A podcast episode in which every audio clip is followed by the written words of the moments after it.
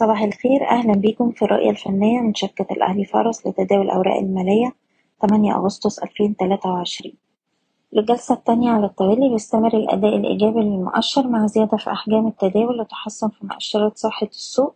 كنا امبارح على الارتفاع عند مستوى 17839 وده أعلى مستوى في آخر سبع أسابيع.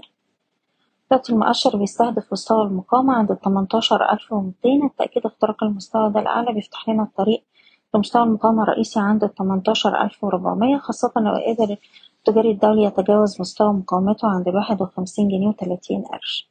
على الأجل القصير بننصح بالاحتفاظ ورفع مستويات حماية الأرباح لأقل مستويات اتسجلت الأسبوع اللي فات حسب كل سهم على حدة بالنسبة للأسهم نبدأ بسهم كريدي أجريكول نقدر نرفع مستوى حماية الأرباح لأقرب دعم عند التلاتاشر ونص وسهم زي مستهدفات عند الخمستاشر والخمستاشر ونص.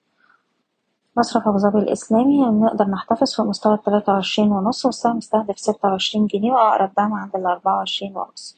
MM Group شايفين السهم بيستهدف مستويات الستة تمانين والسبعة جنيه وده طول ما إحنا محافظين على مستوى الخمسة جنيه خمسة وتمانين وأقرب دعم لجلسة اليوم هيكون حوالين الستة خمستاشر.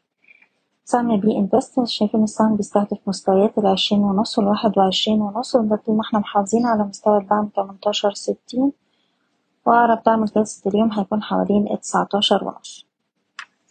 وأخيرا سهم أعمار شايفين السهم بيستهدف مستويات التلاتة خمسة وتلاتة عشرين طول ما إحنا محافظين على اتنين جنيه خمسة وتمانين وأقرب دعم عند الاتنين جنيه خمسة وتسعين. بشكركم بتمنى لكم التوفيق.